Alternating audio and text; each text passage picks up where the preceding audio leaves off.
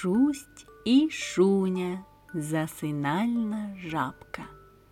Аксель Шефлер. Шуня зібралася до шустя в гості з ночівлею.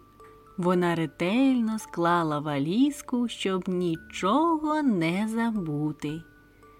А потім поїхала автобусом. Ох, як гарно! Шуть був дуже радий бачити шуню. Привіт, шуню. гукнув він. Привіт, шустю. засміялася шуня. Шусть і шуня чудово проводили час. Бавилися шустевими машинками, будували ферму, а тоді ще гралися в пірата у лікарні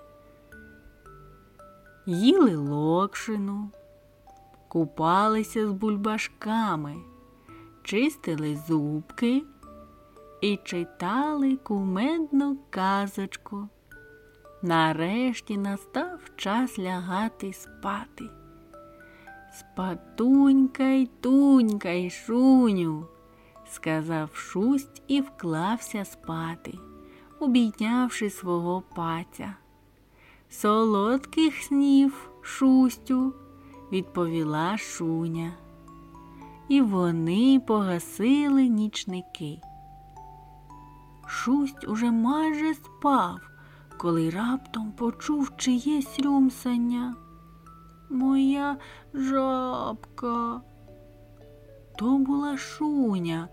Я забула жабку, пхинькала вона я не заснув без своєї жабки.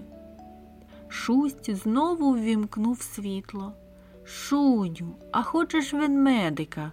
спитав він. Але шуня не хотіла шустивого ведмедика.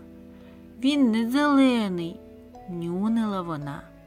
А моя жабка зелена. То, може, динозавра? запропонував шусть.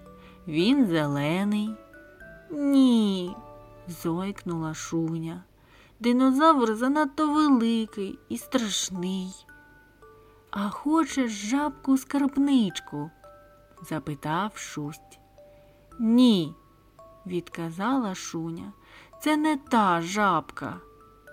Шуня все плакала і плакала безугаву.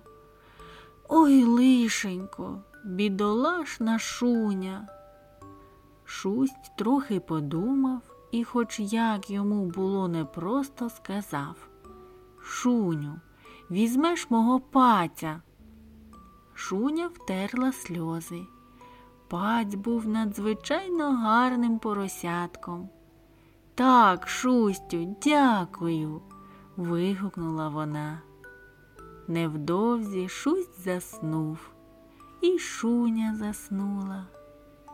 А наступного дня шуня повернулася додому і знайшла свою жабку. Саме там, де її залишала. Краса. Текст читала Анастасія Бойко. Ставте вподобайки та підписуйтесь на канал.